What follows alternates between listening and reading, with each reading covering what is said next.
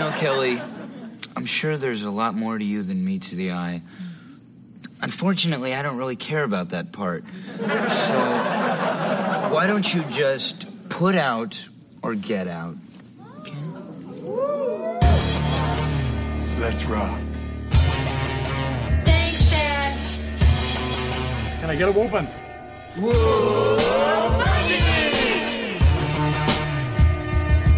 No Man presents, live from the nudie bar, the Married with Children podcast.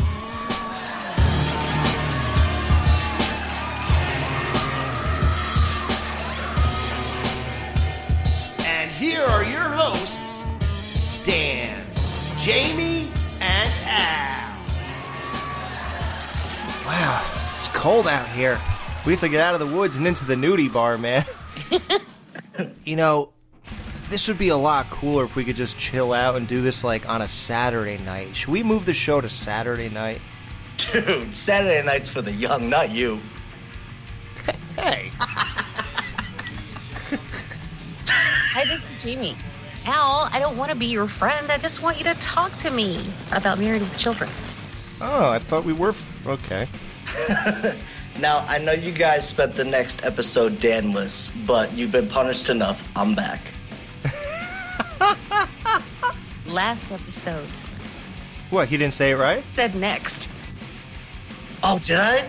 Oh, man. Oh, did, wow. I know you okay. guys spent the next episode damn. Oh, are you trying to tell us something? All right, we're doing it again. He's like, guys, I ain't showing up to that one either. That was Now I a know you- Freudian slip. Yeah, uh, yeah, we are back. Wait, hold on. Ooh, God, that was cold out there. The woods are a cold, creepy place. You know, Halloween was just last week. We have to get into more normalcy, guys. So let's sit down at these beautiful, beautiful tables here with these girls on these poles. This is amazing. Oh, stick. Yeah, let's try to focus Okay. on this show. I don't know how I'm going to do that. Hey, Dan, do you have a $20 I could borrow Uh, for later? That gives me one lap dance, one song's worth. I always thought those places were the biggest ripoff. Like 20 bucks for that. It is a lot. These girls do charge a lot in this nudie bar here in the Jiggly Room, but it is worth it sometimes, man. It has changed my life in many ways. Oh, indeed. So we are reviewing T R A something. Something spells tramp. when Kelly's date gives her an ultimatum, she finds herself stranded, but not alone, on a deserted road 15 miles outside Chicago. Meanwhile, Peg tries to put some spice back into her marriage by spending Saturday night communicating with Al. Season 7, Episode 2, original air date September 20th, 1992. Director Gerry Cohen, writer Ellen L. Fogle. A favorite of ours. You always gotta love Ellen L. Fogle. Yep. She's the she's a cool chick. She's the one who like wrote a lot of controversial ones. So um, this fits right in there. So Which is awesome, like we've said before, because she's a female, you know? Same with, uh, with, with Whip there. Yeah, um, lip. Yep. so I'd like to welcome to the show our good friend Tyler Tigno. He's been a long time supporter of our show. He was on the gas station show. He is joining the production team of our whole show here, and he does behind the scenes work. Yeah. So what he's focusing on is we're going to try to, for the second half of our show, get into the headspace of where the world was at the time. So he's basically looking up things that took place during the week of this episode. So the music that was hot at the time was End of the Road by Boyz II Men, To the end of the road. Experience by The Prodigy, I don't know that one. Broken by Nine Inch Nails. Uh, the big movies were Highlander, Sneakers, Last of the Mohicans, Hellraiser 3, and American Heart. Wow. TV, the big stuff in TV was Hollywood Babylon, Batman the Animated Series, and Mad About You. Can you imagine if we did a podcast on Mad About You? Um, and he wanted me to read this. I really wouldn't, but he thought it'd be really funny to end off with this dry little bit here. The British government has suspended its membership of the European exchange rate mechanism after failing to prop up the pound by raising interest rates to 15%. Thanks, Tyler. he, he loves how that grinded the show to a halt. He's like, I really want to do that for you guys. Way to stay on topic, Tyler. He's a great addition to this team. What is American Heart? I don't I have know. never heard of that movie. Only Tyler knows. this episode missed my 18th birthday by four days. Oh, really? Yeah, I had just turned 18, and this weekend I was in a hotel room with some friends having a birthday party. Yeah, I bet. Oh.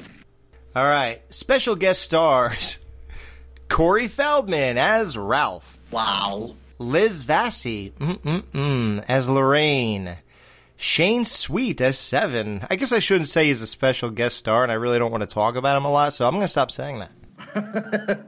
In one in one way or another, did you know he was in Deadpool? Huh.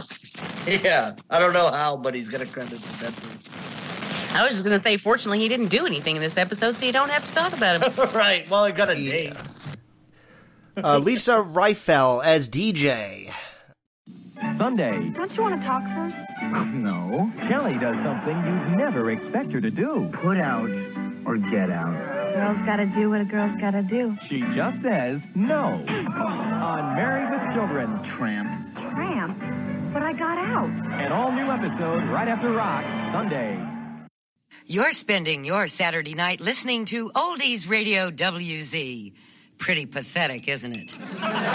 Here's when you have to be hovering around 40 to remember. Well, then I couldn't possibly remember.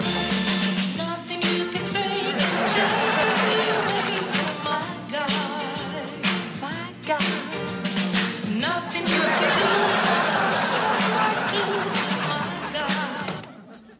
Now, the equivalent to that now, you guys do realize, Oh, God. I know you're going to say this.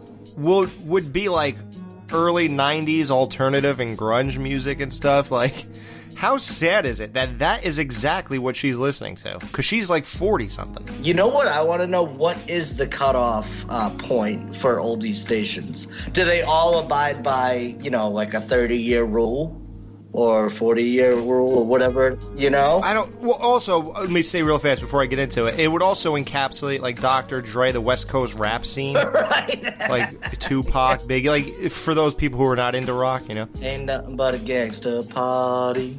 and like the late 80s heavy metal you know all that that would be now oldies That's so crazy. I was dating a guy around 2000 ish that was a DJ, and Yeah. he he used to do uh, the Saturday Night 80s show on the the radio station, and everyone referred to it as the oldies. oh, oh my god! God. So at that point, it was only like 15, 20 years. Right. Okay. So, yeah. That's that's scary. I feel like people just refer to it as 80s music, or they refer to it as, you know, the Lithium channel on Sirius satellite radio. Like, uh, lith- it's just it's just 90s alternative. Like, I feel like oldies will always be oldies. Like, oldies are always going to be 50. I agree. Right. Yeah, that's how it feels to me. It'll always be this 50s and 60s music, but after that, it's going to be cl- like classic rock is going to be the 70s, and 80s will be 80s. I, I heard classic rock the other day. It was a classic rock station, and the Offspring came on. I was like, "Oh my god! Yeah, it happens all the time. Wow! It's Oh, kind of mind blowing. isn't it? I still remember exactly where I was when I first heard The Offspring. Yeah. And decided, and I went immediately to the local Best Buy and bought the CD. Like, I was in the car, Uh. I heard them for the first time, and then I was like, whoop, I need this right now. And so I immediately drove to the Best Buy and bought the CD. and were you disappointed when you heard the other 13 songs? Actually, no, I like that album. Oh, good. Which one was that? Fuss You Mang? I liked uh, Americana myself, but yes. This is what I guess like teenagers think of us. Well, not you, Dan. You're 35, right? 34. Um, well, I'm exactly 40. So when they said you have to be hovering around 40 to know this one, like I can't believe they're talking to me now. right. I still feel like I'm 28 years old. That's what I'm saying, dude. It's so weird. Once you hit a certain age, all the numbers just blend together. And the only reason what, when you'll really notice your age is when it's when like you tell your people your age. You're like, oh my god, Oh. I'm 40. Like it's crazy. Right. Well, I asked. This is what's weird to me is I watch a show. I watch a show like Friends or something that's from like '94, and to me that's yesterday.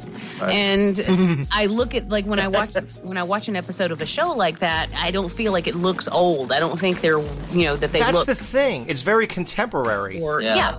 So I actually asked a girl that I worked with a while back who was like 20 and she loved Friends, like she was binging it.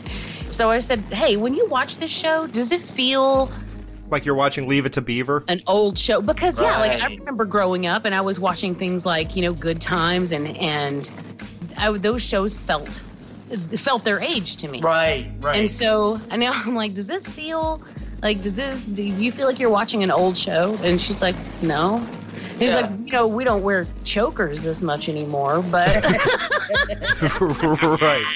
I think that's the thing. Jamie, remember how we had a discussion how Scream still feels like new to us? Yeah. And like Halloween H2O still feel, still feels Yes. new, but now that's clearly 20 years old. It's literally as old as Halloween was when that came out. that came out. Oh I said that the other day. I turned to Brian. I'm like, you realize it's been 20 years since H2O came out. He's like, yeah. I was like, I remember when when H2O came out 20 years after Halloween did. Right. Weird. Right. I wasn't even alive during that period. Between the first one and H2O, I wasn't even alive for seven more years. Oh my goodness. And then think about it. And now, like, you can't get me to shut up on podcasts about it. But yeah, everything seems like it was it's the same. Only I look at the color schemes and like you know, remember when guys were wearing like the the um what do you call those shirts that were like color blocked? Well, anyway, I guess I didn't wear them. there were there were 90 shirts like everybody was wearing them and I like if I see that I feel like I know the time period. Right. But Right. But it's not as jarring as seeing as seeing Potsy and Richie walk around. Yeah. Right. Like like it's it's weird. It's like I think the reason why this is all happening in the world, and even Married with Children, it doesn't really seem. It doesn't. Okay, yeah, it seems sort of dated, but it doesn't seem like you're watching All in the Family. Yeah. you know, Right. and right. I I think the reason is because I think it's almost like a. It says something about us as a society. Like people are not as comfortable with themselves to go out be outward with a style and like we're, we're afraid to evolve into a very definitive look like sec- 60s had their look 50s had their look 80s had their look 90s had their look but it wasn't as it's not that different from today Right. No, that's true. And and '90s was like a weird amalgamation of, uh, uh, like th- there was a very heavy '60s influence to the clothes, particularly the girls' clothes. And like I don't know if you remember on 90210 when they were actually talked about it when um, Shannen Doherty was like, "No, this is." Um, the, the girl said hippie hippie witch is out and she's like this isn't hippie witch this is twin peaks um, but Ah, right. it was all but you if you look at the individual pieces they're very 60s inspired and so that was kind of like what the 90s was it was like kind of simultaneously the the bringing back the 60s kind of like now Totally. 80s Yep. is coming back and um so it was like that whole revival thing of but then mash that together with grunge right you know where you got all the the flannel shirts so some of some parts of it would seem dated Right. but at the same time the haircuts aren't wildly old looking no or not nothing not crazy I think that when you watch those old shows, though, um, like when I watch, for me, like you know, for you guys, like 90210, um, me, Dawson's Creek, when I watch those shows, um, for me, it just triggers that nostalgia. You know, it's so dated, but because of that, it just it brings me back almost easier.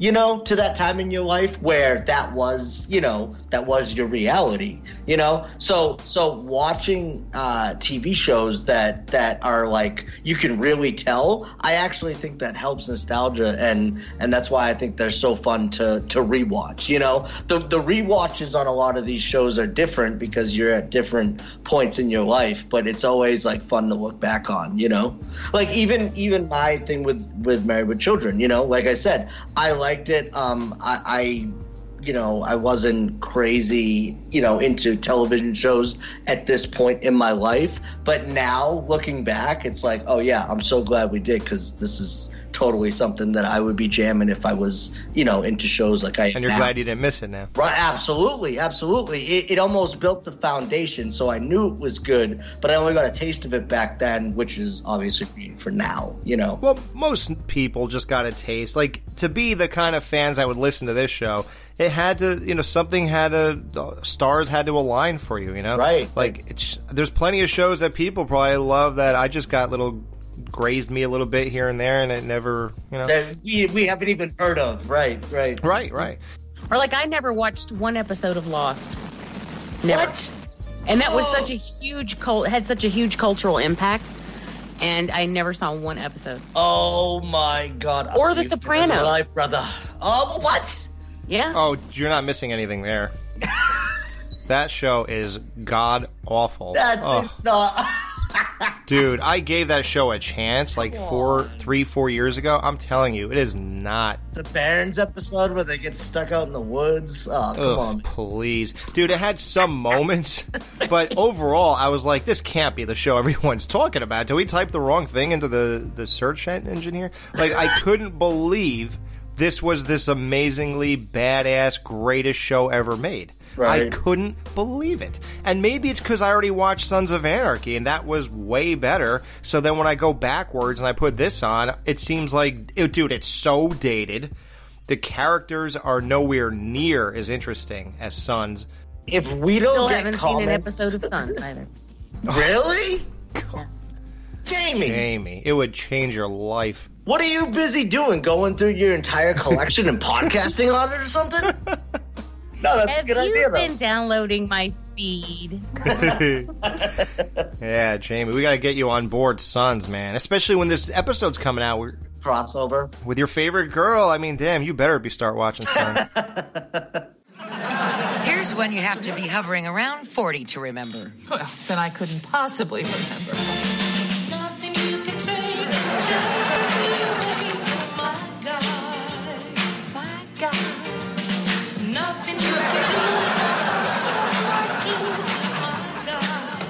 But I think everybody, it's almost like so popular. It's like, how do you not know it? Like, Well, that's I don't. exactly what I was thinking when, they, when they played it on the radio. I was like, oh, well, at the time, I wasn't hovering around 40, but I knew the song. Right. It's so weird to say that. Like, why didn't the lady say, you have to be hovering around 40 if you were a teenager when this came out or something like that, you know? Right. Just knowing it. Jesus. I know, I know Beethoven. that doesn't mean I'm like, I wasn't born a hundred years ago. So. Right, right. So Al's on the couch, bizarrely, with two Q-tips in each one of his ears. and he's burping, I guess. Um, Peg yanks him out, gives him a kiss, which I always found kind of interesting and cute and kind of, kind of, um, I don't know. I I don't know what that makes me feel when I see Peg kiss him surprisingly like that. I think it makes me feel good about their relationship in a weird way. It, overall, I mean, and we haven't gotten to the to the point yet, but overall, their relationship was kind of great in the, in this episode. You know, um, ob- obviously in a very Bundy way Yeah. as well, but but I thought they were great. Mm-hmm.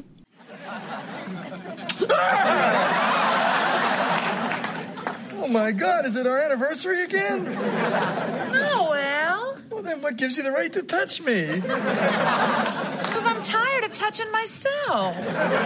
Now, I I don't know who can relate to that.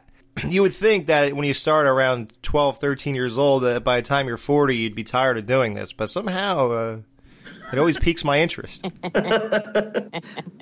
I can't believe that how many uh, masturbation jokes they made uh, in this episode. Uh, Bud with his sticky fingers too. Yeah, oh, I love that. Line. Like, wow. Like, okay, okay. But once again, it brings you back to a time where it, you can tell where they're pushing the envelope, and it's right there.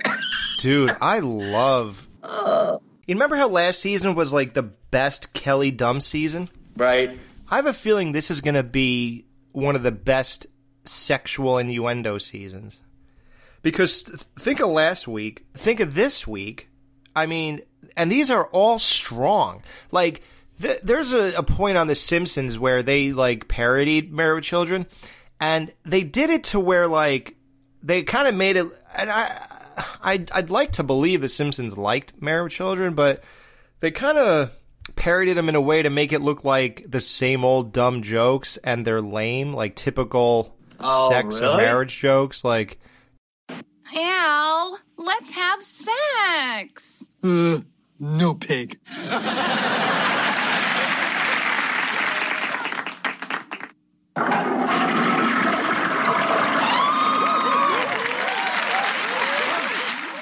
Al, who do you think of when we make love? Uh, Dr. Kevorkian.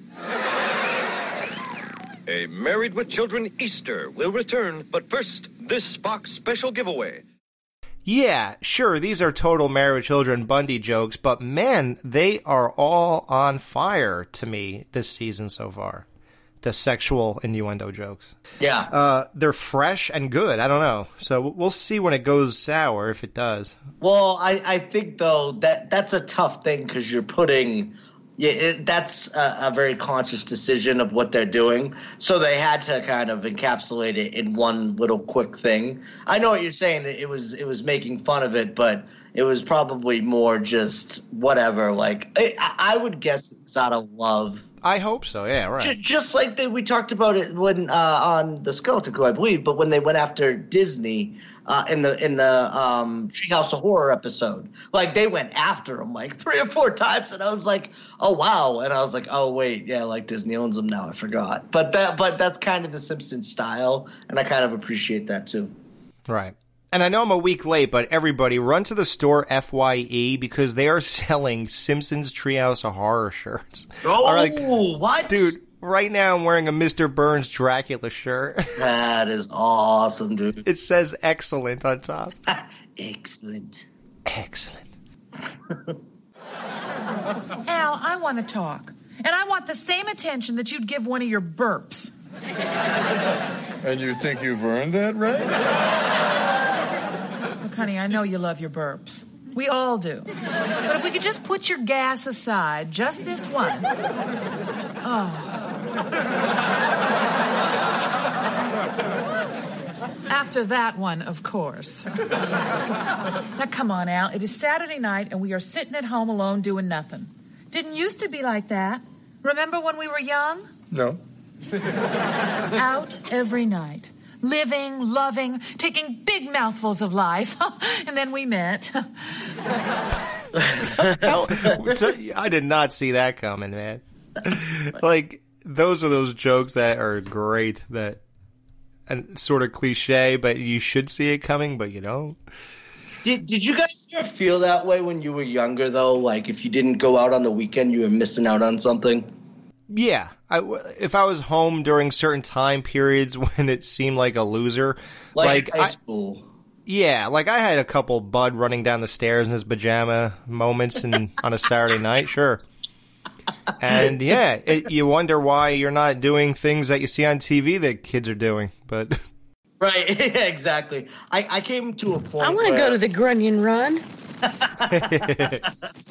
because I know a lot of people do feel that way that they're missing out on something and they have to go out and you know I don't necessarily agree with that because a lot of the times like you just end up at like a bar or something. Hey, you're just spending money, right? or spending money too exactly. And that's kind of where my love of movies came from where um, you know i always used to feel like a, a big dork with it. And then i realized like nah this is so much better than like because i mean everybody feels awkward as a teenager but like I- i'd rather do this than go to a party and and feel self-conscious and try Yeah, and be right. social like this is so much better like i remember specifically watching like all the friday the 13th and just for the first time like totally being okay with it. I was so happy. I was movie marathoning with pride.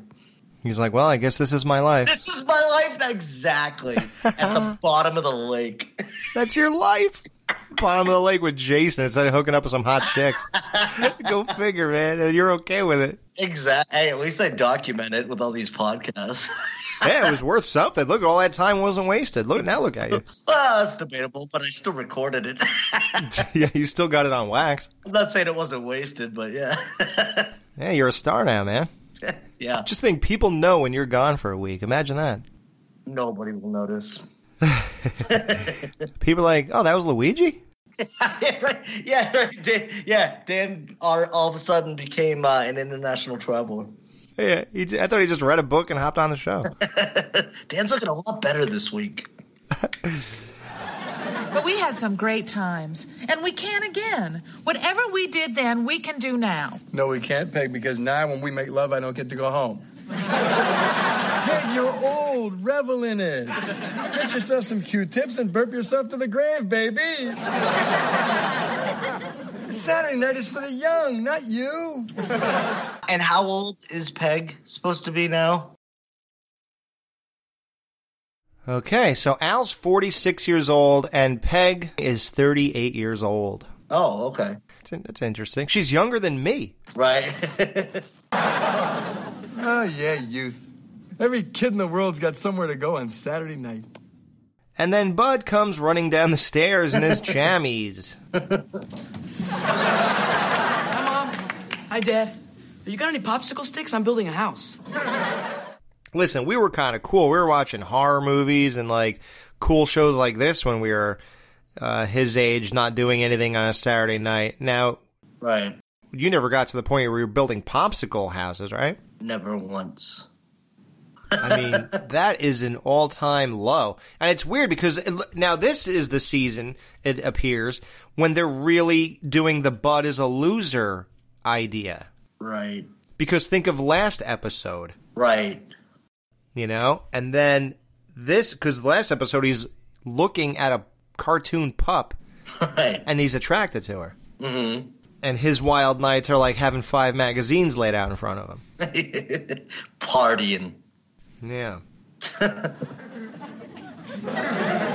Save your pity. I'm not the only boy in this town without a date.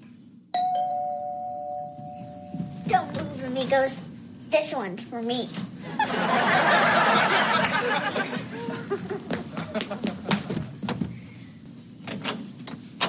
Saturday night is the night for amore. Got me an older woman. He answers the door, gives flowers, and takes her upstairs with him. Wow. Pimpin'. I don't know the implications here, but uh, I, I just uh, normally uh, whatever. Okay, so yeah, they sure know how to write him into this kind of show, huh? Right? Yeah, exactly.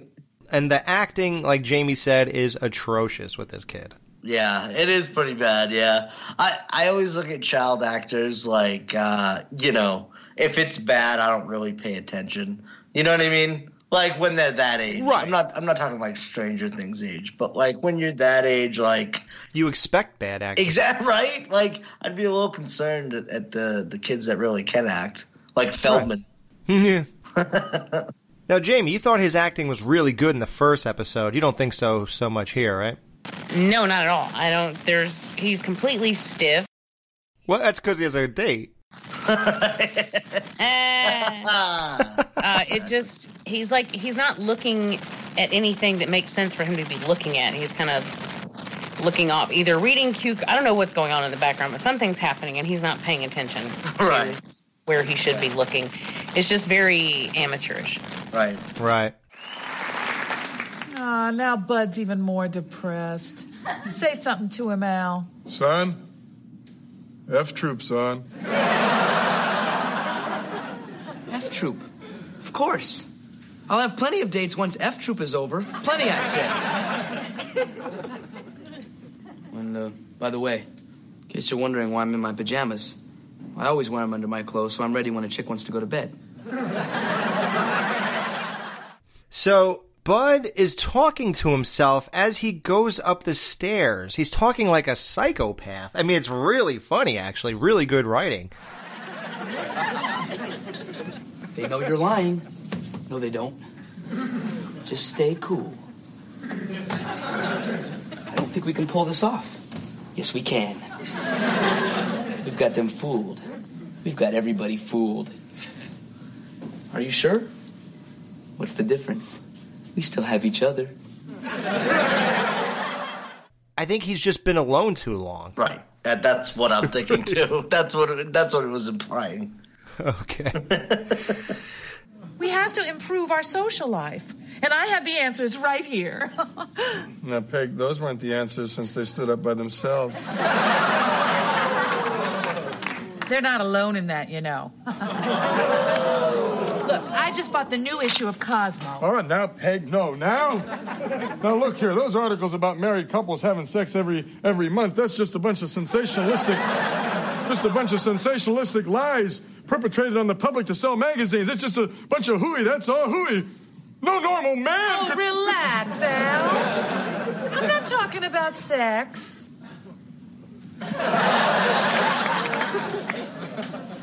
Honey, look, there's an article here. Is your marriage dead? Talk it alive. This says that we should talk every Saturday night. And that's what we're going to do, starting tonight. Al says to Peg, This is unbelievable. This whole next exchange. Now, we had plenty to talk about when we first met. Well, Peg, that was before I got to know you. There was a lot of th- things I had to find out, you know. There was stuff like uh, how far will she really go on a six pack? And, you know, would it be any fun for you to watch me and your friend Joan? Uh, did she actually see Deep Throat? Yeah, they, they're uh, they're they're going hard in this episode. So Al wants to hop in bed with her best friend and have Peg watch. And that actually sounds kind of hot, but it's like. Right.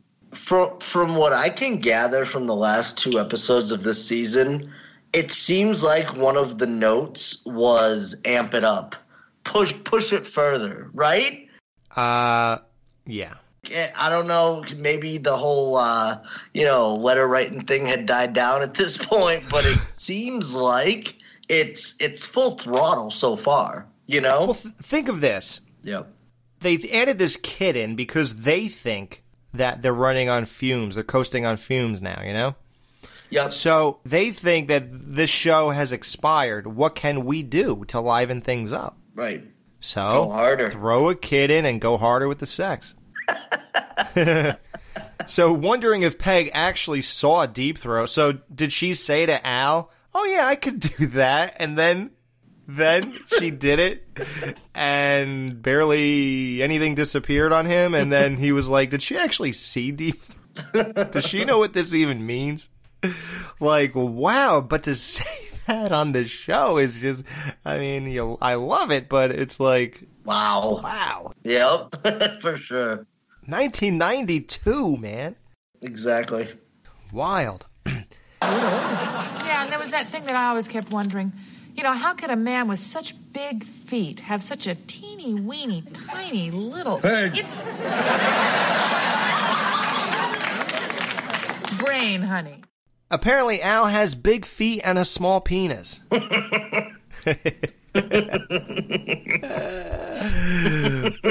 my god! That's what I'm saying though. Like they're just guns a blazing. Uh, wait till we get to Jefferson. Right. This whole conversation was just fire. Fire, right? It was.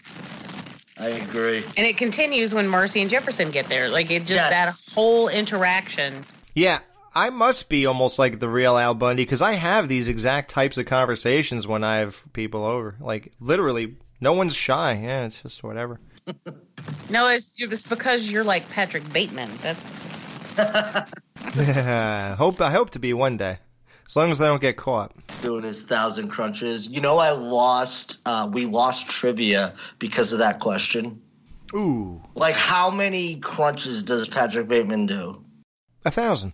Like, I, I, I didn't like. I should know that, I guess. But like, does anybody else know that? Of course. Well, he says it. I wow. Yeah, no, we lost trivia. Would you say 237? I, I said so. Yeah, it was. Yeah. You thought it was a Shining reference? I don't know what it was. Oh, come on, Al, let's talk. Fine, we'll talk.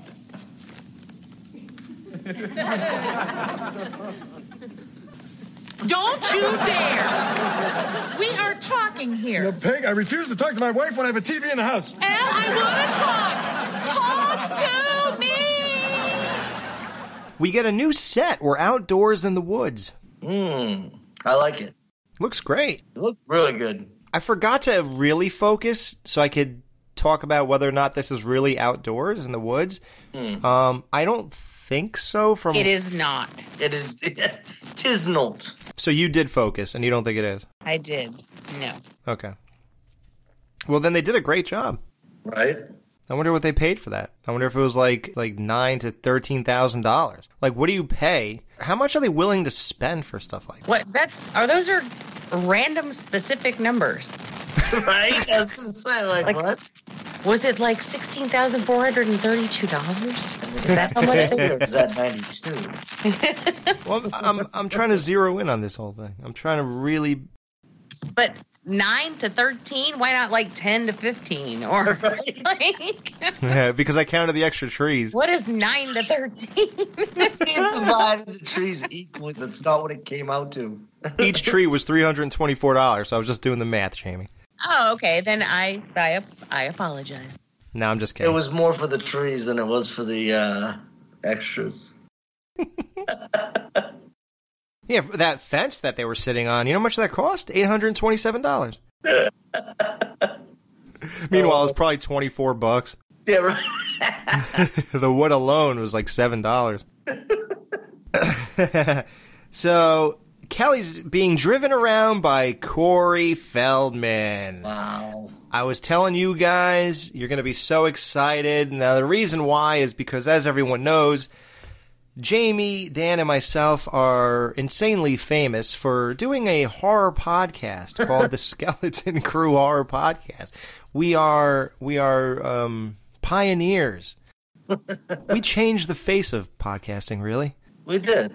it became a sad face. A cry emoji. it became a sad clown emoji. so, um, so we're into horror movies, and Corey Feldman is no stranger to that. I mean, God, Wow. do I really have to say who he is? Nope. But I will anyway, because that's my job. Nice. He was in Stand By Me. He was in The Goonies, The Gremlins, Friday the 13th, where Jason gets killed, the final chapter. He actually kills Jason Voorhees, for real. Michael Jackson was in him.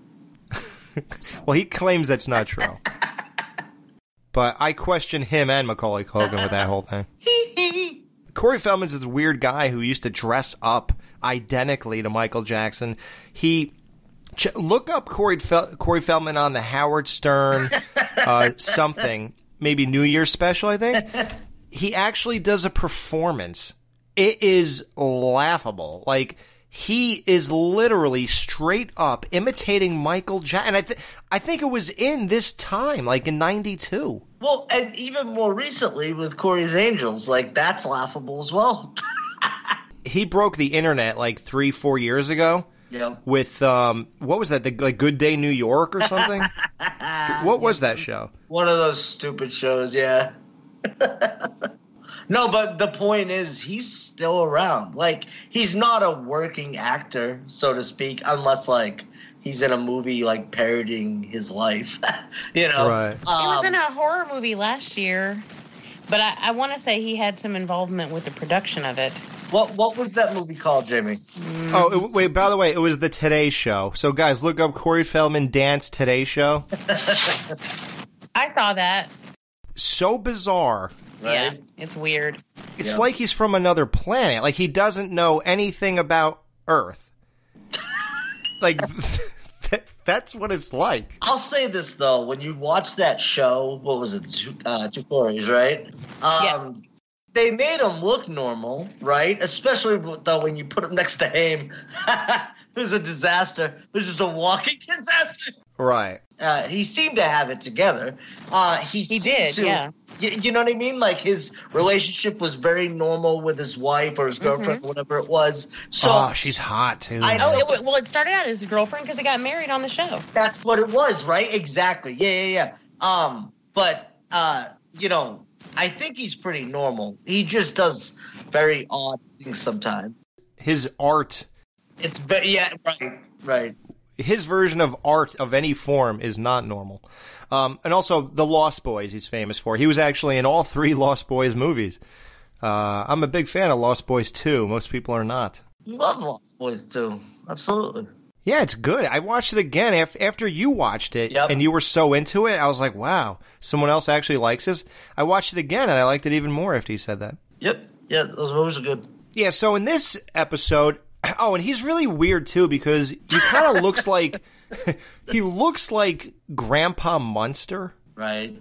Yeah, you ever does. notice that he looks just like Al Lewis if he was younger? It's really weird. um, they're not. re- I know they're both Jewish, but they're not related or anything. But they're both Jewish, so maybe that's they just have that look. Like some Jewish people have that look or whatever. But Right. like, Right. he is like if they did a story on the Munsters, man, he should definitely play Al Lewis. Do you think if they ever reboot Friday the Thirteenth, they'll bring him back as Tommy Jarvis? Oh well, I told okay. I met Corey Feldman like in 2014. I want to say, or no, Yeah. maybe 13. I think. I want to say I've seen this picture. Yeah, We'll post it in the group page. the guy who took it could not, for some reason, keep his hand perfectly still. Oh no! It's a tad pixelated. Right. And I never got over that, man. Like, I met Corey Feldman, took a really badass picture, and it's friggin' blurry. Or just a bad picture. Yeah. well, I was wearing a leather jacket, and so was he, so we kind of looked cool. That's right. That that I've seen this picture. Yeah, yeah, yeah. Um, I would look cooler now with my badass Jax Teller hair. Uh, I don't know. But uh, back then, yeah. Uh, but yeah, so he said he was already approached by Sean Cunningham about coming back and being Tommy Jarvis and all that stuff. And now look, here we are, six years ago. So he ain't getting any younger. Right, right. It, yeah, okay, I gotcha. All right, so yeah, Kelly's dri- getting driven around by Corey Feldman in a nice convertible. Um, odd that there was no huge ovation for such a big star. Right. We had Bobcat Goldthwait. We had to wait 18 seconds for the audience to shut up so we could finally go, "Hi, pig!" Right. You know, and and start the episode with it. Someone's been running on the side of the car. like, what the hell? I can't tell if that's Bobcat or Pee Wee. yeah, it's hard to do this guy's voice. Corey Feldman got no nothing. Yeah.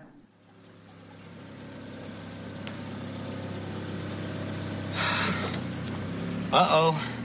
I'm out of gas. Right. I, I'll be honest with you. Um, when I when I saw this scene, um, for some reason I just wasn't really looking at the screen at the moment, and I just kind of did like a quick little one take. Didn't even realize it was him at first. You know, like you said, if if that ev- ovation would have happened, I would have printed. But it took me a second. But uh, but then it hit me, and I was like, uh oh. Because here's the thing about these episodes, I don't look at IMDb beforehand. Yeah, I told you not to. Also with this one, remember? So, dude, and you were so right, man, because it's it's just the best way to do it. I'm constantly surprised too. He just rolls up. I did the IMDb on the other girl uh, late, that comes in later on too, but uh, we'll talk about her after. But Feldman, yeah, that was crazy. Yes, Jamie, What did you think when Corey Feldman rolled up? Oh, I was excited because I've been looking forward to it all week because you kept telling me that I was gonna love the the guest star and don't look it Oh. up and it's so exciting and I was like okay okay and so I was so excited I was looking forward to it and so when he came on I was like yes that's awesome it just very random is what it you know Right. Mhm. but in a cool way Yeah, and this whole exchange is it couldn't be written any better. Right. Uh oh. I'm out of gas. Aren't you supposed to turn the car off before you say that? Well, what's the difference? I mean, we both know I'm not out of gas. Oh, very nice. Now we both do. God, I hate women. All right. Uh oh, I'm out of gas. For real? Yeah. Wow. What a quinky dink, huh? Can they have maxed out this whole bit any better? Right. Right. Exactly. I mean, wow. So Kelly du- Kelly's dumbness is still in full effect. uh, so he wants to hook up. Come here. Don't you want to talk first? No. If I wanted to talk, I'd be hanging out with the guys. And I wouldn't have had to shave. Come here. Come here. If I wanted to listen to one word sentences, I would have been out with the girls and I wouldn't have had to shave. I wonder what she shaved. I assume her legs, right? Hmm. That's all. Back in '92, anyway. Right. Right. Then he gets really uh, rude. Rapey. You know, Kelly, I'm sure there's a lot more to you than meets the eye. Unfortunately, I don't really care about that part. So, why don't you just put out or get out? Number one, saying that right there. Right. Where does he think that's going to get him exactly? Yeah, right. Even even if Kelly was dumb like he thinks she is, it doesn't mean that she doesn't know what an insult is. Totally. Totally. E- exactly. Yeah, you didn't you could totally read between the lines on that one, you know? Even for Kelly. But that's the kind of thing where you got to suspend reality in any way and just without a doubt. Right, because it's almost written not for what might really ever happen in life. It's just to It's just for this show. Right. It's just for him in that moment trying to show exactly who he is. So when they do, so when they do leave him in the middle of the woods with his pants down later, it's worth it. You know. It's like that stuff he should be saying secretly on the phone to his friends before she comes in the car. Right. Uh, you don't say that to the person, and then and then he goes right out and says "put out" or "get out." Now that's something that you obviously do say to the person, and I'm sure people have said it in in the world in the last two thousand years. Uh, you know, because it's not like a thing just for this show. Right. People say "put out" or "get out." I really seriously would love to know the success rate on that. Right. yeah. How'd that work out for you? I, I gotta know, and I gotta know what was it like for the people who it worked for.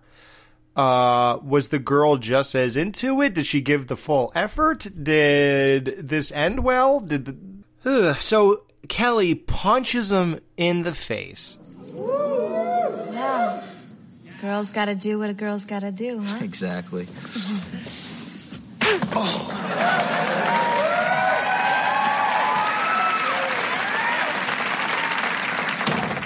It was good for me. Was it good for you? Have a nice walk home, tramp.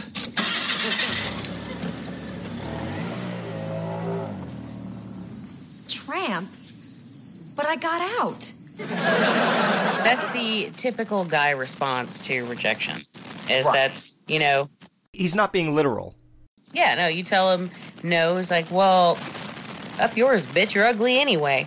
I'm like, uh, And it does okay. it happens just like that too. yeah, just I mean, trust me, I know. Right. Um, Jamie, how many times did a guy give you that ultimatum of putting out or getting out in, in real life? uh, that actually never happened to me because I was usually driving. Uh-huh. Oh, they were going to say I was usually putting it out anyway. No.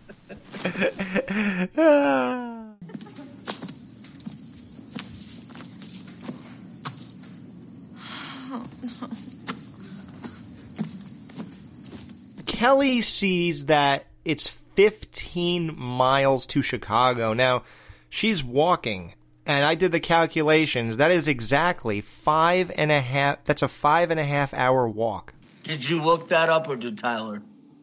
I did. Where was he taking her that was 15 miles outside of Chicago? Like, right, right. Why, except for to the woods. yeah, the, I guess, right? Like, yeah.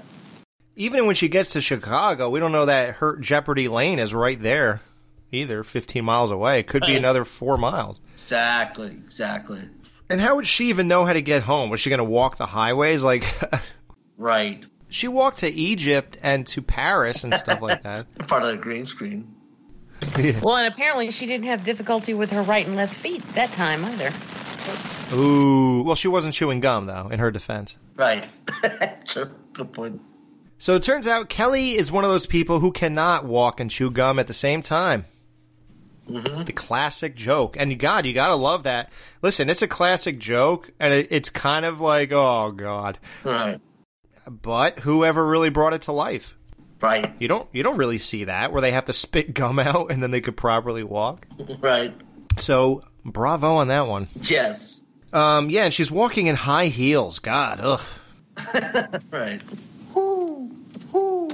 Goes the owl. Moo, moo. Goes the cow. Oh, Goes the girl with the ride home. The look on her face was classic too.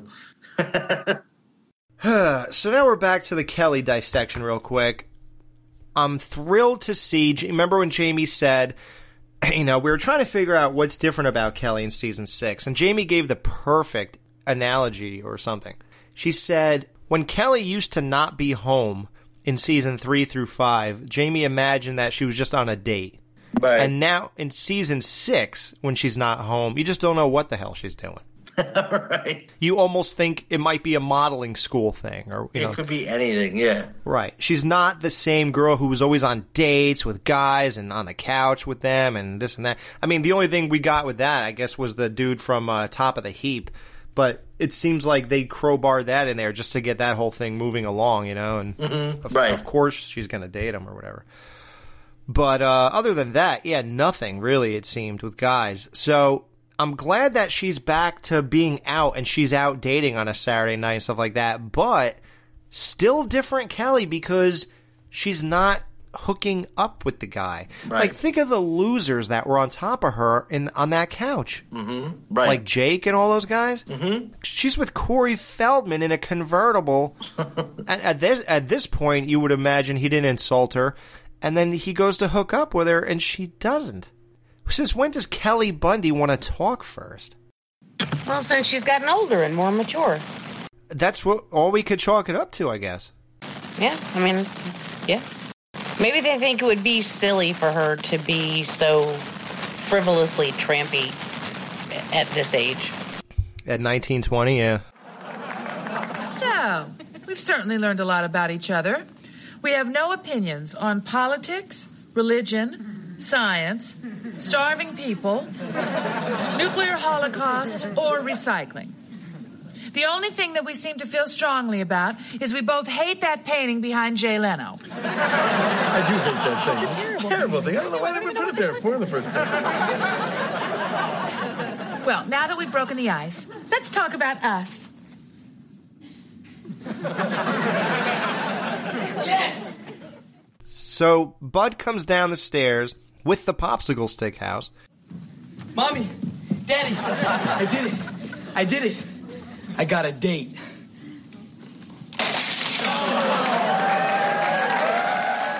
Then he smashes this house on the ground in the kitchen. That was hilarious. How great was that? Perfect. I was waiting for the phone to ring right after he did that and for the Right. to call him, Cancel. Yeah. Yeah, and then he goes to pick up the pieces. Yeah, pick up the pieces of his broken heart. yeah, exactly. Yeah, with a with a little a broom and a little pan, put it right in the garbage. Yup. No more sticky fingers for me.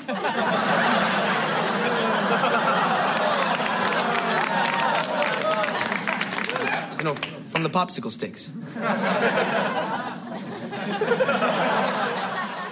And then both his parents look at him, and Peg's look at him is amazing. right. It is good. Yeah. I I really can't believe they that, that they did that. Like. Think of that. Wow. Just think of these implications. It's not even implied. It's like It's almost just straight up. this yeah. is literal. Yeah. Because he says, well, you know, from the popsicle sticks. And then the way they just slightly nod their head, like, uh. yeah. Yeah. They're so, they're so used to it. Anyhow, I called every girl in college, and finally, when I got to the most beautiful girl in school, she's the one who said, Thank you, bud. Please, please take me out. So I guess I got something special after all. So, where's a good place to take a girl with the measles? You know, son, you're a mighty strange young fella. Maybe so, maybe so. But a strange young fellow with a date. Why are you going on a date with a girl with the measles? And why was it was does a girl with a fever want to go out on a date? this escalated so quickly. Yeah, doesn't she just want to lay in bed and f- stop feeling like she's gonna die? I know she's got a fever now, but uh, wait till she feels the relief from a cool, long necked bud against her head.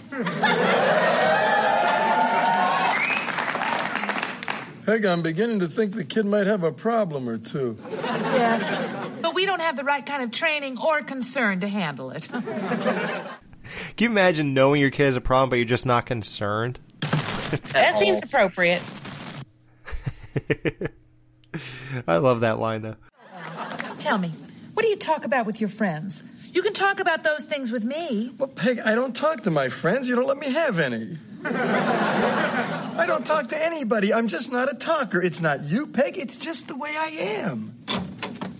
Hey, Al. Jefferson, Jefferson, Jefferson, how you doing? All right. See the Bears game? Sure did. Hey, you think Perot's gonna be back in 96? Not a chance. Doesn't talk issues, my man. Oh, by the way, remind me to give you back that book you lent me. As you said it, ending was anticlimactic, but the read getting there was frankly compelling.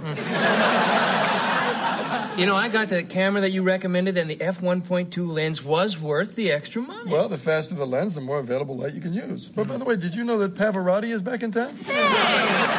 Yeah, what's Pavarotti? I don't even know what that is. Oh, he's an opera singer. Oh, but when Jefferson wanted to go see Mikado tonight, Al had no interest. He said, "Who's he fighting?" But now it's Jefferson, so now Al's into the opera. Hmm. right. Marcy's hair looks good in this episode, don't you think? Like really good. Yeah, I do. I even said that to myself. Yep. right, right at this moment, probably because it just looked perfect, and that's rare. I mean, she never looked good, man. Uh, uh her hair. She's a very nice person. Yes. You got a brain that you're not using with me? That makes two things you're not using with me. Come on, Al. It's not like I want to be your friend or anything. I just want you to talk to me. Communication problem, eh? That started to happen to us.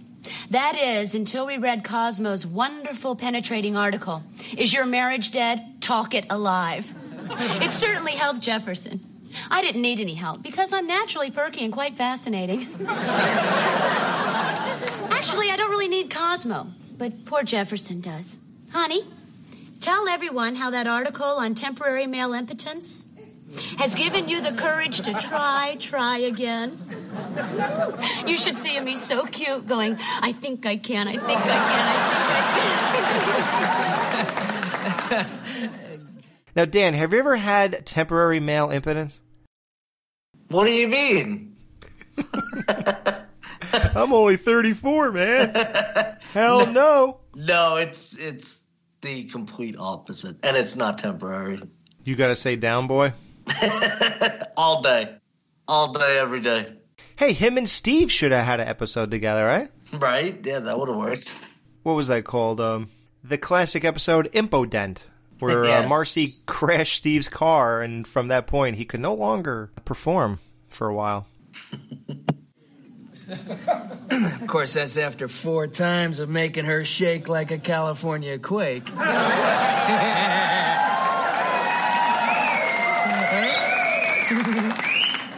And like Los Angeles, I'm still waiting for the big one. Well,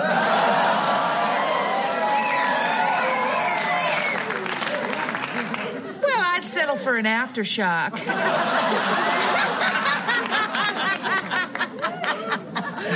you should see Al. No, I shouldn't. That was good. and and then Peg will settle for an aftershock. Now, it's been 30 years since this all almost. So, has LA had a huge earthquake since this moment? They had a really big one during the filming of New Nightmare, or just before the filming of New Nightmare, because Wes Craven used actual earthquake footage in the film. 94, That was 94. Oh, Snookums. It's kind of cute, though. It's like Groundhog's Day. Peeking out, seeing its own shadow, getting scared, and running away. Not the shadow it's scared of, Peg. It's cute as the dickens, though. Yeah, well, not as cute as my little Bermuda Triangle. He said it was cute. Yeah, but we all know what happens at the Bermuda Triangle. Right. Death. Certain death. Yes. Al, are you thinking what I'm thinking? Oh, I just might be. This talk stuff doesn't work for us. Let's go upstairs. Well, that doesn't work for us either, but it's quick. We can get back down here and watch TV. You said it, baby. So they go upstairs to have sex with Jefferson and Marcy sitting on the couch right next to them. Isn't Seven in their bed with that other chick though? Oh, is that where he went?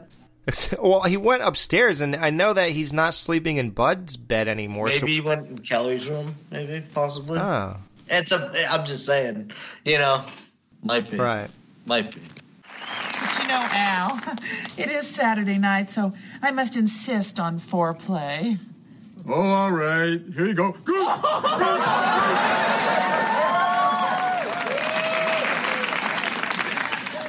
Well, you think we ought to go home and do it? Make yourself some coffee. We'll be back in a second. I'm random third, baby. Gotta go.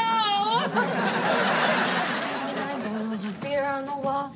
89 bottles of beer. If one of those bottles should happen to fall. 80, 10 bottles of beer. Which makes you wonder how she got to 89. Like, what happened at 69 and 59? Well, and that's stupid anyway because she's going the opposite direction than you're supposed to. She should be going down. Oh, right. I didn't even Start think with about that. 99 bottles of beer on the wall and then Right. 98. Right, right, right. Zero bottles of beer in the wall, then what? You start over again? Yeah. Or I mean, if if you get all the way to zero, somebody on that bus has whooped your ass at that point. Right, Mm. right. Yeah, yeah, exactly. So, two other girls are standing at a deer crossing in the middle of the woods. I just, this is something I wasn't totally on board with the humor of, uh, sort of. So, they're there waiting for a deer to cross, I guess. Which I don't know what about that sign would tell you that you shouldn't cross because a deer will or something. Like, I don't even know what. I get what they're saying. Right. So, what are you guys doing here? Are you a car broken down, CBD, or put out or get out? Pugo. Pugo. Pugo. Yeah. I guess that makes us the three Pugo tiers. Athos, Porthos, and Mo. Who are they? Uh, they're these guys from this book based on the candy bar. Well, we could wait here forever for a stupid deer to cross, but uh, I guess we should do the sensible thing. Let's sit down and wait. Okay? Now the one in the middle, um, Lacey was telling me she was on Saved by the Bell or the uh, Vegas episode where somebody got married. Does this sound familiar? Oh, wow, yeah. Zach, uh, not Zach. Yeah, Zach and Kelly. Yeah, I think she said she was Slater's girlfriend. Oh, really? If I, I, but yeah, I believe that's what she said. Yeah.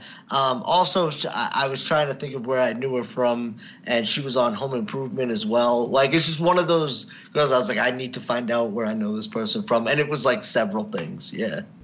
Oh, okay. Um, yeah, they were both pretty hot, though. Um, one's Lisa Rieffel. Yeah, she's known for Women of the House, All Night Long, um, and Drowning Mona, and that kind of stuff. Um, yeah, That uh, kind of um, stuff. she was in another show called Love and Marriage, oddly enough. Oh, really?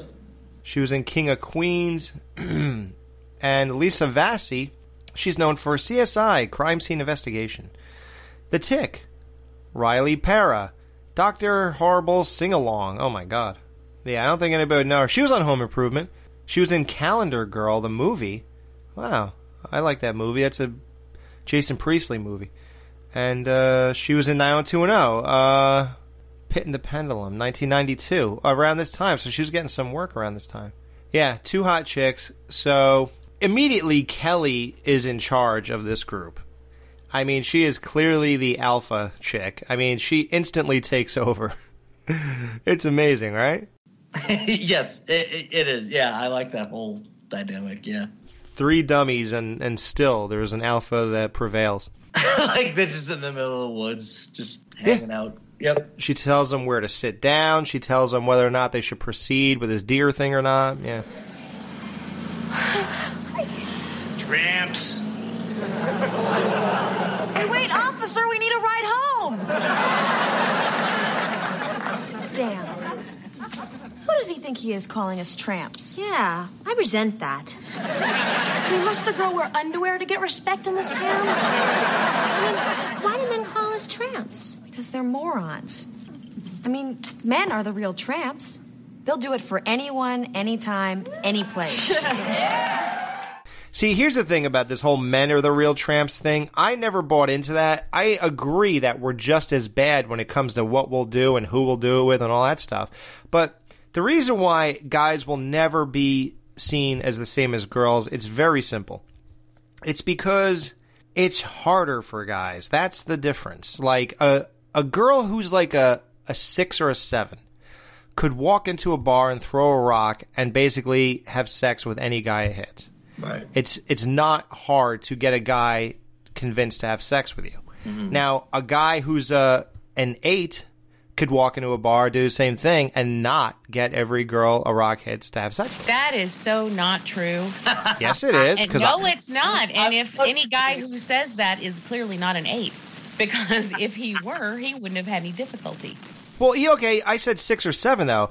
I'm like a five or a six, and I couldn't do it with every single girl I want. Well, girls can't do it with every single guy they want to either. Guys always say that, but no, they can't. They can. If a if a seven Don't tell me that I'm a girl. if a seven throws a rock, she could get it get it going on with a ten guy. Absolutely, he'll do it just to do it. I think it depends on where you hang out and also the kind of standards you have because and I guess see this is what she means by guys are tramps is that guys will do it just because they can. Girls won't. There you go. So it's harder for guys. No, it's just that we don't we no. It is so not guys always say that, but it's really not. you just agreed with me. No, I didn't. I said guys will do it just to do it, but girls won't. Like, well, we won't do it with anything. I think if there's a hundred girls in a room, a guy who is equally as good looking as a girl with a hundred guys in the room, he'll score with less girls than that girl will. Have you not ever seen? I mean, you've seen. Um, I don't know. There are examples of guys like just like on TV or whatever, and girls are just falling all over them, and that's that, that's the, the the way it is, you know. And some guys, and to be honest, guys don't even have to be hot, like visibly from across the room hot. They just have to have a really something about them that that attracts you to get your attention. Well, that's how I got by. Yeah. Have to. My whole life. Girls either have to be really good looking or you're not leaving with the guy until the bar closes at two. Right. right, right. That's for. I think that's for more fives or fours. And you're like a, a Wednesday night, not a Saturday night. Mm, yeah. Right. Yeah. Yeah. Men are tramps. Yeah, they sure are. And we do not, as rumored, spend our lives on our backs. Hey, isn't it the constellation Orion? I can't tell. Wait a second. And she immediately gets on her back to look at a constellation. Now that has always been an eye roller to me. Mm-hmm. I don't like that kind of humor. Like, and Married with Children does that sometimes, or a lot actually. I wouldn't say a lot, but they do it at least once a season where they'll say something and then immediately do something that's contradictory. Right. And that's like the joke. Yeah, and it's it's Married with Children doesn't do it that good. right, right. One of the times that come to mind is in the episode Al loses his cherry. The girl's describing something that people expect from like a waitress or something, a stewardess, and then she said then she immediately offers Al a beverage or something like that. Like I don't know, it's like they you know, they say, you know, people think we only do this and then they immediately do it. Like I get it, but mm, nah. Not my kind of thing. Like Peg does that a lot. Like where she'll say, "I feel like the Queen of England," and then she'll go and spit somewhere or whatever. Right. Like she has done that joke twice already since Mhm. this show started. Um, the last one was obviously in the England show, Right. but yeah, like they they do this type of humor on the show, and it, I don't really think it works mostly. Well, it's. I think it's. It just comes off as predictable because it's very low hanging fruit. Exactly. If this family, because we know this family, if they make a lofty statement, the reality is obviously going to be the opposite. So you're Right. just waiting for the other shoe to drop. Hey, hey, hi. Come on, stop. Hi, Kelly. I know you've been punished because uh, you had to spend the last hour Ralphless. But being that I'm a forgiving guy, I'm willing to let you hop in and partake in the nectar that is I.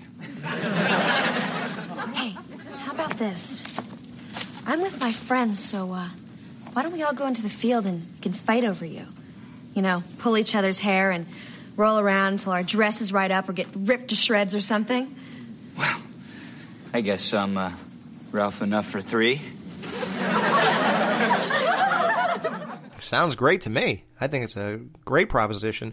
Now, uh, uh, one observation I made here is that Kelly, real quick, doesn't she look amazing in red?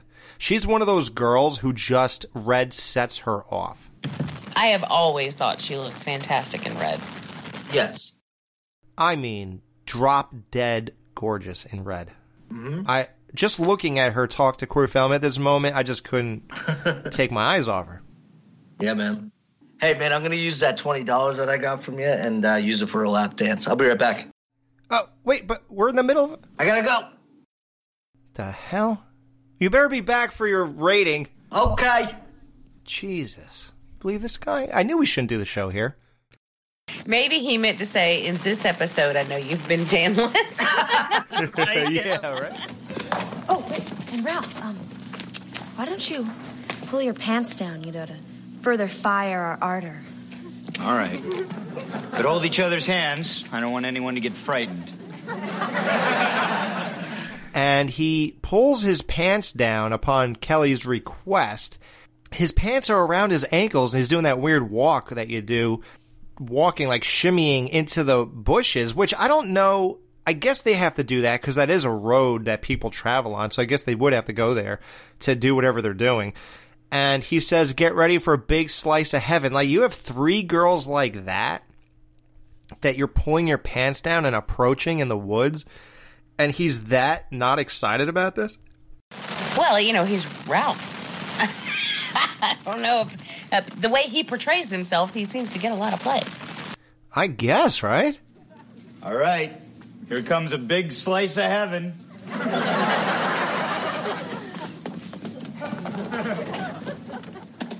They run around the other side of the bush into his car. Hey, stupid tramps! That's not the field. That's my car. And that is not even Ralph enough for one. Again, Jamie, I ask you, what result does he expect from this? Well, he thinks he's gotten, I guess he thinks that, I don't know how stupid he thinks they are. That, to me, is just, be, I mean, can he really believe that three of them mistook a car for a field? He, yeah, he's seen, he must think they're really dumb, or he is just dumb. Yeah, well, I guess as it turns out, he's just dumb. But Yeah, yeah. So then Kelly says, that's not even Ralph enough for one. So that was a good one, even though you can't see much with those boxer shorts on. yeah, but I like that line. Yeah, it is. It is perfect. So long, sucker. Wait, wait, wait, wait, wait a second. How am I supposed to get home? Walking these, butthead.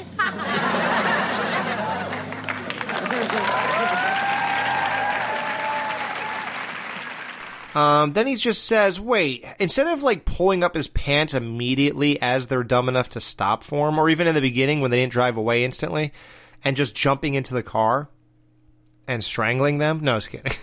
but just getting them out of his car. Um, instead of doing that, like any normal person would, he stands there and just ac- accepts defeat and says, well, how am I supposed to get home? And they all seem to know to like cue, they're cued to grab their heels and pick them up and throw them at him. Yeah, I thought that was weird because they were all doing grabbing the shoes at the same time, and the girl hadn't even gotten the line out yet. So I was like, "Oh, that seems coordinated." Yes. And the line could not be more cringy. I never, ever liked this line ever. And Kelly's delivery is terrible. Why don't you walk in these, butthead? Yeah. It just seems like she's like 12 years old or something. yes. Right? I mean, doesn't it come off terribly for her age and the whole situation? Yeah.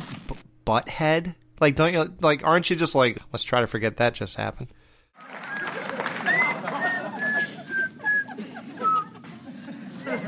Hey, buddy. I mean, out of all the people on this earth, Bud Bundy randomly comes strolling down this road that this all just transpired on. Which means he was like 15 miles outside Chicago as well. right.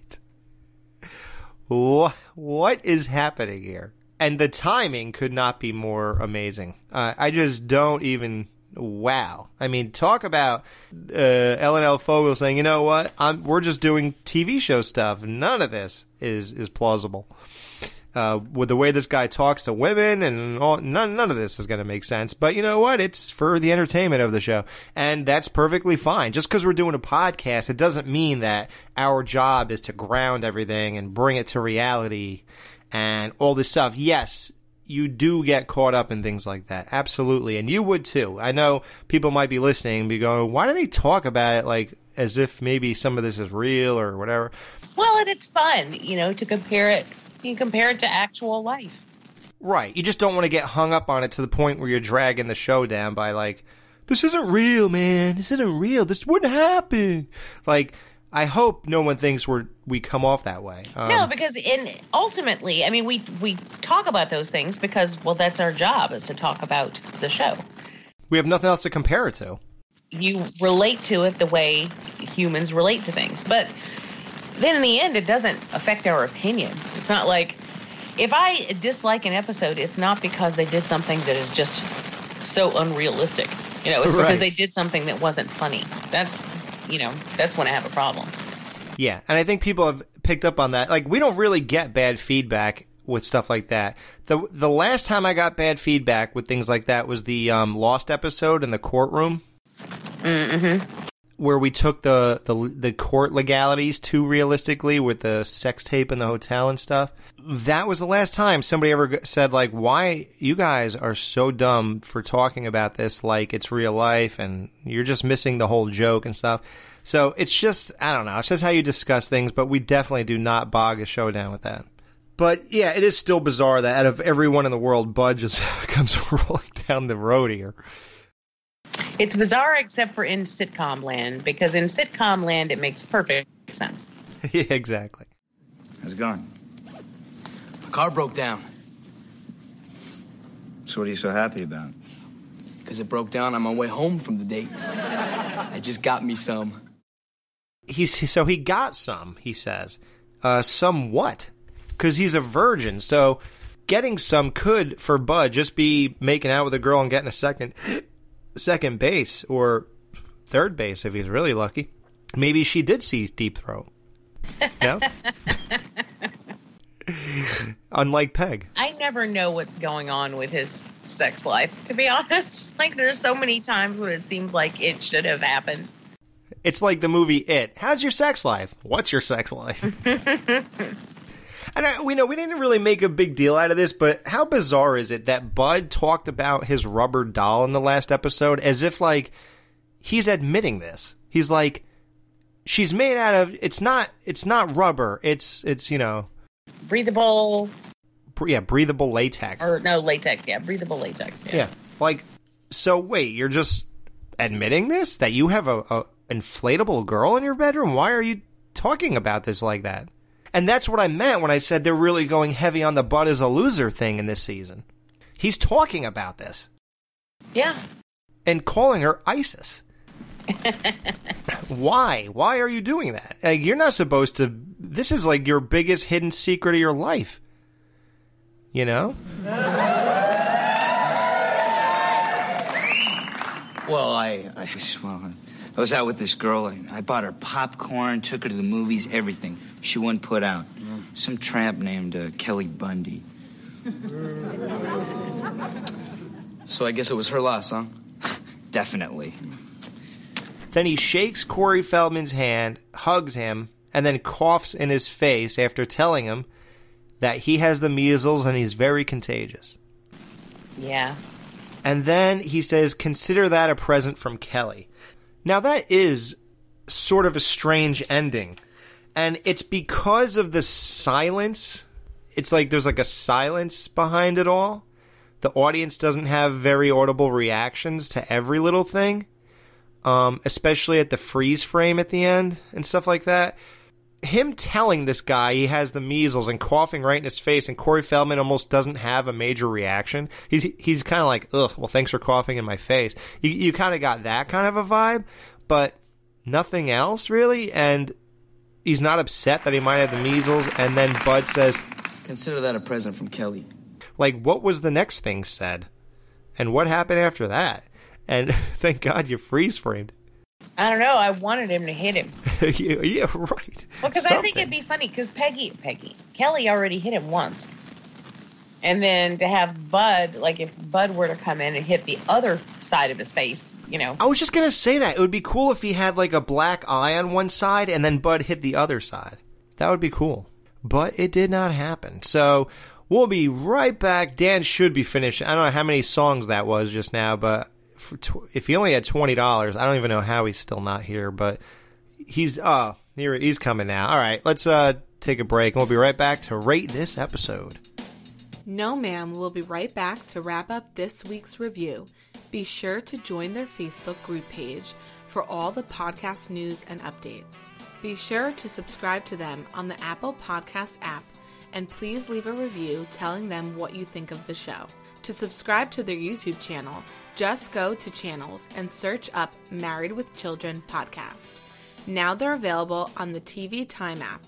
Go to your app store and type in TV Time. Join their Patreon and support your favorite podcast with a small monthly donation. You can email them at marriedwchildrenpodcast at gmail.com. Thanks for checking out this review. Now, Dan, Jamie, and Alex are going to give their final thoughts on this week's episode. Hi, this is Jen, Alex's sister, aka the original Kelly Bundy. And you are listening to. Wait. What's the name of this thing? Oh, right. The Married with Children podcast. All right, we are back. Time to rate T R A something. Something spells tramp. In honor of Jefferson, how many I think I cans are we giving this episode, Dan, out of five? Um, honestly, I I love this episode. Um, I love it so much where that the only problem I have is that last line from Bud. Um, and it, I just it, it just kind of hit me in the wrong way. It hit me like in a cheesy way almost. Uh, it was just a weird note to end the episode on, but I can't like take away from the episode just because of that one thing because like we said before One line. yeah. every yeah and every line was was great in this um there was so much of this episode that I loved that like and I can tell this is going to be one of those that's just that's that's very memorable and if I ever go if I ever want to like show people, you know, certain episodes like hey, this is the show it would be this one by far. So so I give it a 5. It was amazing. I loved it. I loved it. Yay! Yeah. That's awesome that you liked it that much. Jamie, I can't wait to hear from you. How many I Think I Cans are you giving this episode out of five? I am giving this episode a five. I think I can. I think I can. I think I can. I think I can. I think I can. That's a because lot. I am telling. I okay. When I finished watching this episode, I like I shut it off and I I, I said out loud, "That was a really good episode." Wow. Just like that, and I I loved it. I loved the bits with Jefferson and Marcy. That that whole thing, that whole exchange, was just on fire. I loved the stuff with Kelly. I love that Corey Feldman was there. I love that Bud is the one that ran into him at the end. And you know, even though I think it was a little weak, the the revenge, you know, he did get some. So He got something. Yeah. yeah, And you like when they stick up for each other. You know, I do. I love it. And also, there was like no seven. Right. Yeah, this had a lot of good elements. So this was a really good episode. A really probably so far I'm like what are compete what are people complaining about with season 7 because so far I am loving it. You are on board. Well, that's good to hear. Um, we were always dreading this moment. Like I said, horrific Halloween last week. Halloween Mischief Night we released last episode, and that was suitable for the joke that was played on everybody with season seven. But it turns out that um, so far it is not what it's sort of remembered for. So, as we do this um, chronological exploration through this entire season, like we've been doing for the entire show, we will see where this all falls apart, I'm sure. But um, much like the peg pregnancy stuff, it's not immediate. So, that's a good thing. Listen, it's always good when we can clarify or dis- or like lay things out and see if it really fell apart and if it's still holding on. That's never a bad thing. It's always good to have good shows. So I also give this episode a five out of five. I love this. Yay! Yeah, it's another Hall of Famer. Um, That's awesome. it could be that you know I'm I am a big Corey Feldman fan. He he has don't get me wrong, he's done horrible things uh, in in acting. I mean, and he doesn't really know how to act anymore. Um, he hasn't known for about 20, 15, 20 years. But at this point, I guess he still did enough. He was actually really funny in this episode. He really played his part up well, and we're just fans of his stuff when he was a kid and uh, maybe teenager. So we're so happy to see him here. We're into that. And then it's a Kelly episode. We love that. We always love those, especially when they're good like this. And this whole sexual innuendo thing going on in this season is amazing so far. We're loving all these jokes. And Jefferson, awesome. Um, I just love how he always has to. Always, uh, Jefferson, no matter what he feels about whatever is said about him, he always has to, like, give the silver lining to it. Like, you know, even back when we we just recently said, like when Steve was like, Marcy was never in bed at ten o'clock. He said, you know, she's been riding the tail to world since seven. A. You know, there's always, oh, but you don't understand. It's just this. You know, he always like excuses, excuses, excuses. You know, it's it's just so funny with him. Um, and he does it here, and it was great. And then look at the lines that came after that. You know, I'm still waiting for the big one. I'd settle for an aftershock. I mean, these are all brilliant. These are great. Ellen L. Fogle killed it.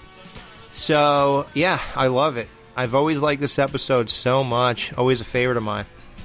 So, tune in next week as we review. Now, this is a, a seven heavy episode, so I'm very curious how you guys are going to take this. Every Bundy has a birthday.